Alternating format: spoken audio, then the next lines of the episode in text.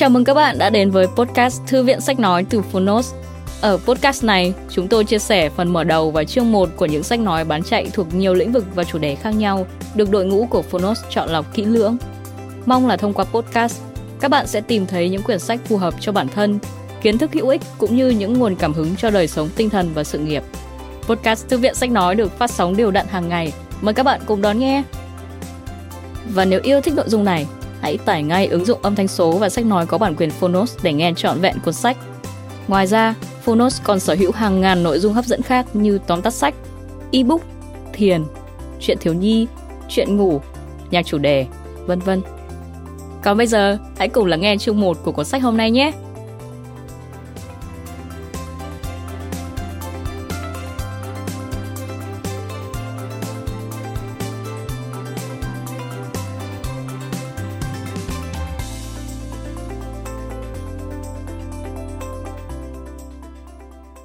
Bạn đang nghe từ Phonos.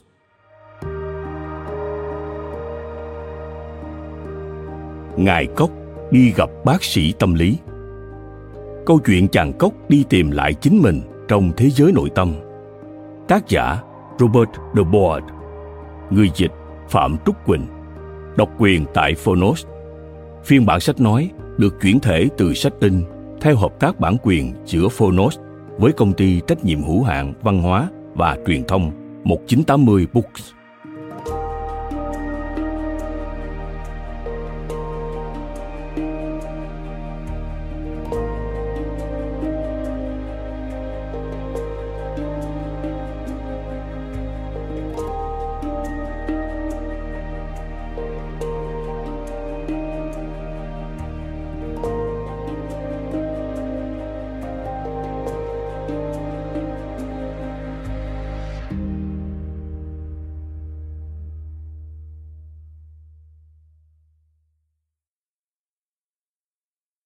Lời mở đầu Anh chàng cốc, nhân vật nổi tiếng trong cuốn Gió qua rặng liễu của tác giả Kenneth Graham, đang ở trong trạng thái chán nản và những người bạn tốt của anh ta là chuột nước, chuột chuỗi và bát lửng đều lo rằng nó sẽ làm điều gì đó dại dột. Đầu tiên họ săn sóc anh chàng, rồi động viên nó. Tiếp đến, họ nói rằng nó cần phải chỉnh đốn lại bản thân đi cuối cùng thì bác lửng cũng chẳng thể nào mà đứng nhìn nó thêm được nữa. Loài vật đáng khâm phục này vốn không có nhiều kiên nhẫn. Bác nghiêm nghị nói, chỉ còn lại duy nhất một phương án thôi, đó là cháu phải đi tham vấn tâm lý. Lối kể chuyện hấp dẫn của robert d về trải nghiệm đi tham vấn tâm lý của chàng cốc sẽ thu hút trí tưởng tượng của lượng lớn độc giả đang quan tâm đến vấn đề về tham vấn tâm lý và quá trình tham vấn. Trong phần hậu truyện về cuộc sống ở bên bờ sông, cốc và những người bạn của mình như đang sống lại thêm lần nữa. Ông diệt, người tham vấn tâm lý, đã chọn ngôn ngữ và ý tưởng phân tích tương giao làm phương pháp tham vấn của mình. Nói thêm, trong phần lớn trường hợp, phân tích tương giao là một phương thức làm việc với các cá nhân trong bối cảnh làm việc theo nhóm. Trở lại câu chuyện. Nhờ những cuộc hội thoại trong 10 chương hay 10 phần của cuốn sách này, chàng cốc đã hiểu được cách phân tích cảm xúc của bản thân và tự phát triển về mặt trí tuệ cảm xúc. Suốt quá trình ấy, chàng cốc đã gặp lại đứa trẻ ngỗ nghịch và người trưởng thành đang ẩn sâu bên trong bản thân. Rồi đến cuối cuốn sách, như thường lệ anh chàng lại hào hứng chuẩn bị cho một hành trình hoàn toàn mới. Khi dần hiểu hơn về chàng cốc độc giả cũng có thể thấu hiểu hơn chính bản thân mình đồng thời được thôi thúc để bước lên trên con đường cải thiện và phát triển về mặt tâm lý. Robert de Board, tác giả của cuốn sách tham vấn tâm lý bán chạy nhất đã nói trải nghiệm của cốc dựa trên chính quá trình làm công việc tham vấn tâm lý trong suốt 20 năm của tôi. Ngài Cốc đi gặp bác sĩ tâm lý là sự góp nhặt từ nhiều buổi tham vấn mà tôi đã từng tổ chức và chứa đựng những chân lý được chắc lọc mà tôi đã rút ra từ trong thực tế. Ngài Cốc đi gặp bác sĩ tâm lý không chỉ là cuốn sách phù hợp với bất cứ ai quan tâm đến vấn đề tham vấn tâm lý như sinh viên, khách hàng hay thậm chí là những chuyên gia mà còn thu hút cả người trưởng thành lẫn trẻ em ở mọi độ tuổi robert de board là người tham vấn cho tổ chức có trụ sở tại thị trấn henley on Thames và là giáo sư thỉnh giảng tại trường Đại học Quản trị henley Ông cũng là tác giả của hai cuốn giáo trình bán chạy nhất, Kỹ năng tham vấn và Phân tâm học của các tổ chức. Chương 1 Tôi thấy tâm hồn mình bị tổn thương. Thời tiết đang dần khiến cho vạn vật bên bờ sông thay đổi. Có một điều gì đó chẳng lành mà từ trước đến nay chưa từng xuất hiện, đang bao trùm lên bầu không khí nơi đây những đám mây đen u ám treo lơ lửng trên những cánh đồng như đang hâm dọa một vài con chim bay vô định giữa những hàng rào đang đua nhau hót những tiếng hót mà dường như chúng cũng chẳng thể nào thuộc lời. Đến cả lũ vịt, thường ngày hay tranh cãi, rồi phân bua vì tự cho rằng mình bị hắt hủi và lăng mạ, cũng nép vào sau đám lau sậy và phớt lờ mọi thứ trừ khi bị tấn công quá mức tàn bạo. Chỉ có dòng sông vẫn tiếp tục trôi, đen ngòm và ngoằn ngoèo, luôn thay đổi nhưng vẫn là chính nó hình thành nên đường ranh giới giữa vài loài vật, tạo nên xa lộ cho một số loài khác cùng với một nguồn năng lượng và sức mạnh bị đè nén mà chỉ nguy hiểm nếu như bị phớt lờ.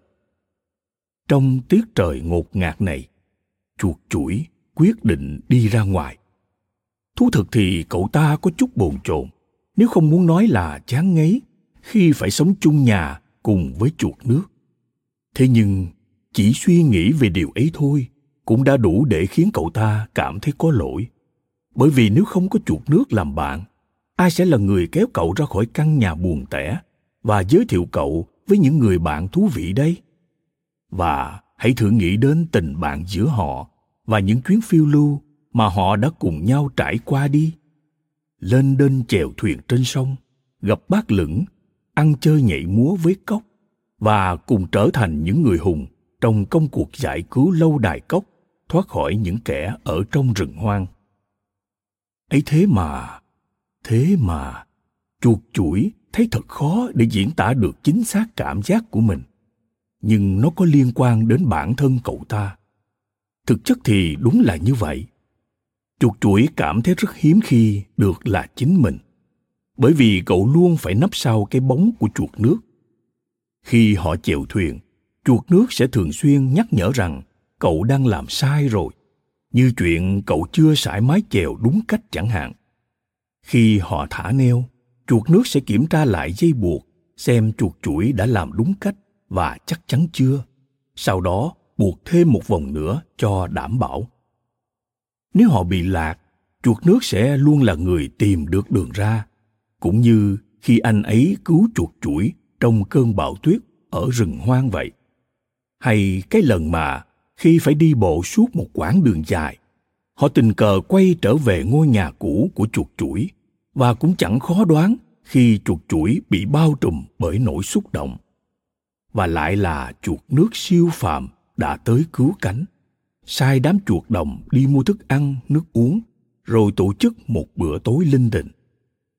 Vấn đề là có vẻ như chuột nước đa tài hơn cậu rất nhiều anh ta chèo thuyền giỏi hơn, thông thạo nhiều nút thắt hơn, thậm chí còn biết cách chằng dây hình vuông. Và thực sự là anh ta chăm sóc chuột chuỗi rất tận tình. Nhưng mặc cho tình bạn và lòng tốt này, chuột chuỗi vẫn cảm thấy không hài lòng. Cậu ước gì chuột nước không quá đa tài như vậy, và sẽ để cậu thử làm mọi thứ theo cách riêng của mình, kể cả có sai đi chăng nữa. Đương nhiên là điều này đã xảy ra trước đây. Đó là lần đầu tiên cậu ngồi lên thuyền của chuột nước và nắm lấy mái chèo.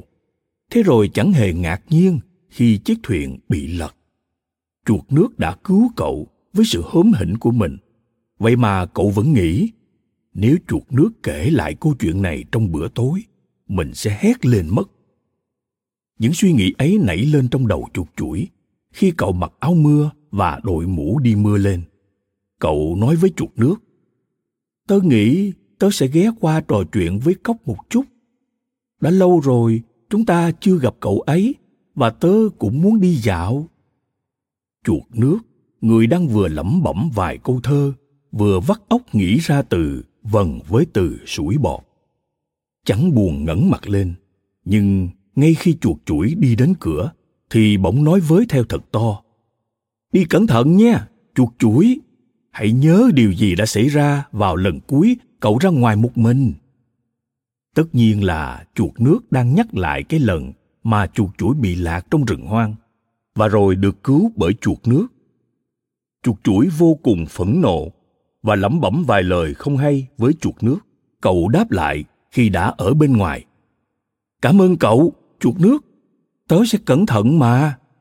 Nhưng lại thì thầm, loài gặm nhấm mắt lát ngu ngốc dù chuột nước chẳng thể nghe thấy, và cậu cũng không thực sự có ý đó. Nhưng làm vậy khiến chuột chuỗi cảm thấy dễ chịu hơn.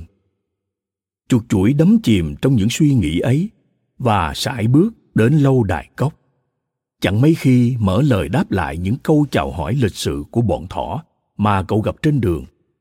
Chuột chuỗi biết mình nhận được sự tôn trọng của chúng kể từ ngày cậu chuyển đến bờ sông và sẽ chẳng ai đòi hỏi cậu phải trả thêm một khoản phí nào như họ đã từng. Có mà dám. Thế nhưng cậu cứ không thôi tưởng tượng ra, có một giọng nói đang vang lên bên tai mình một cách đáng sợ. Lạ thật đấy, chẳng mấy khi thấy chuột chuỗi đi một mình mà nhỉ. Chìm đắm trong tâm trạng tồi tệ ấy, chuột chuỗi nhận ra mình đã đến lối vào lâu đài cốc.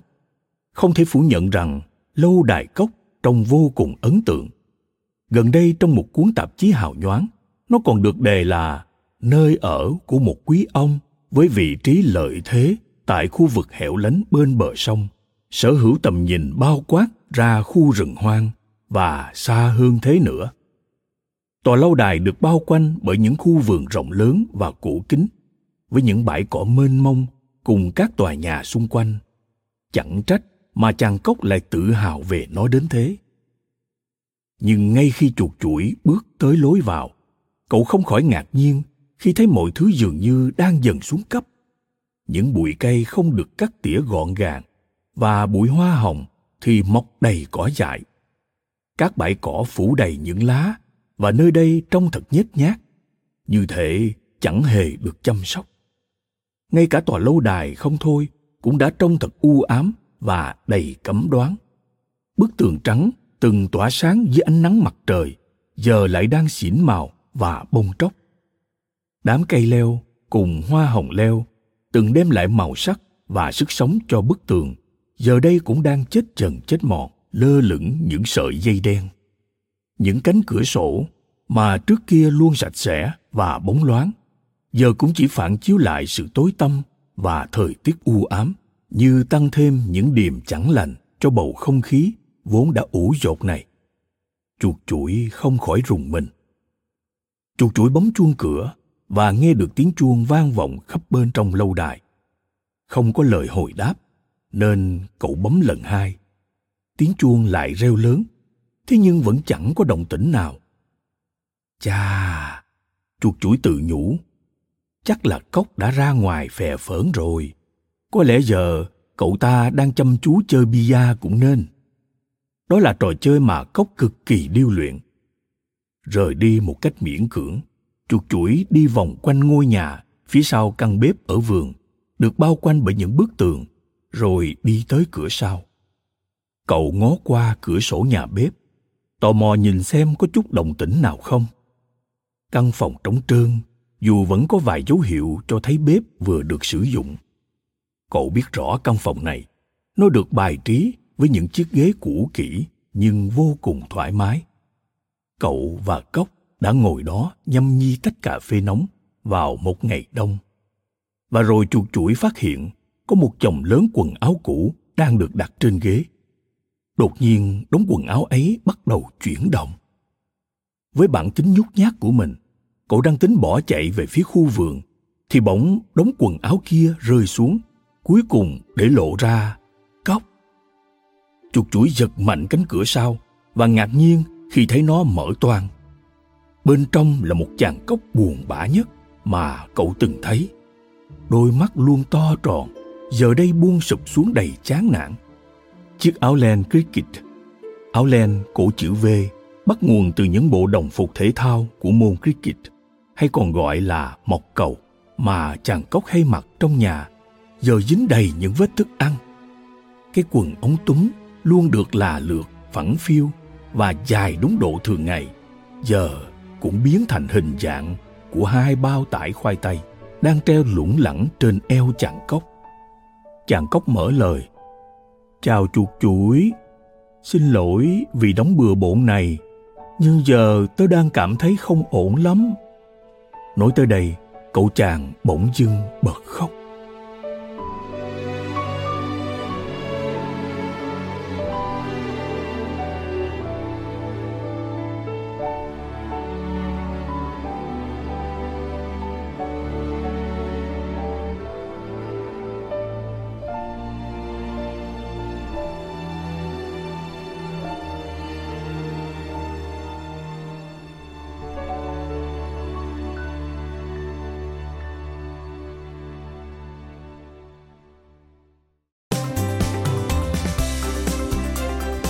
Cảm ơn các bạn vì đã lắng nghe podcast Thư viện Sách Nói. Podcast này được sản xuất bởi Phonos, ứng dụng âm thanh số và sách nói có bản quyền dành cho người Việt. Hẹn gặp lại các bạn ở những tập tiếp theo.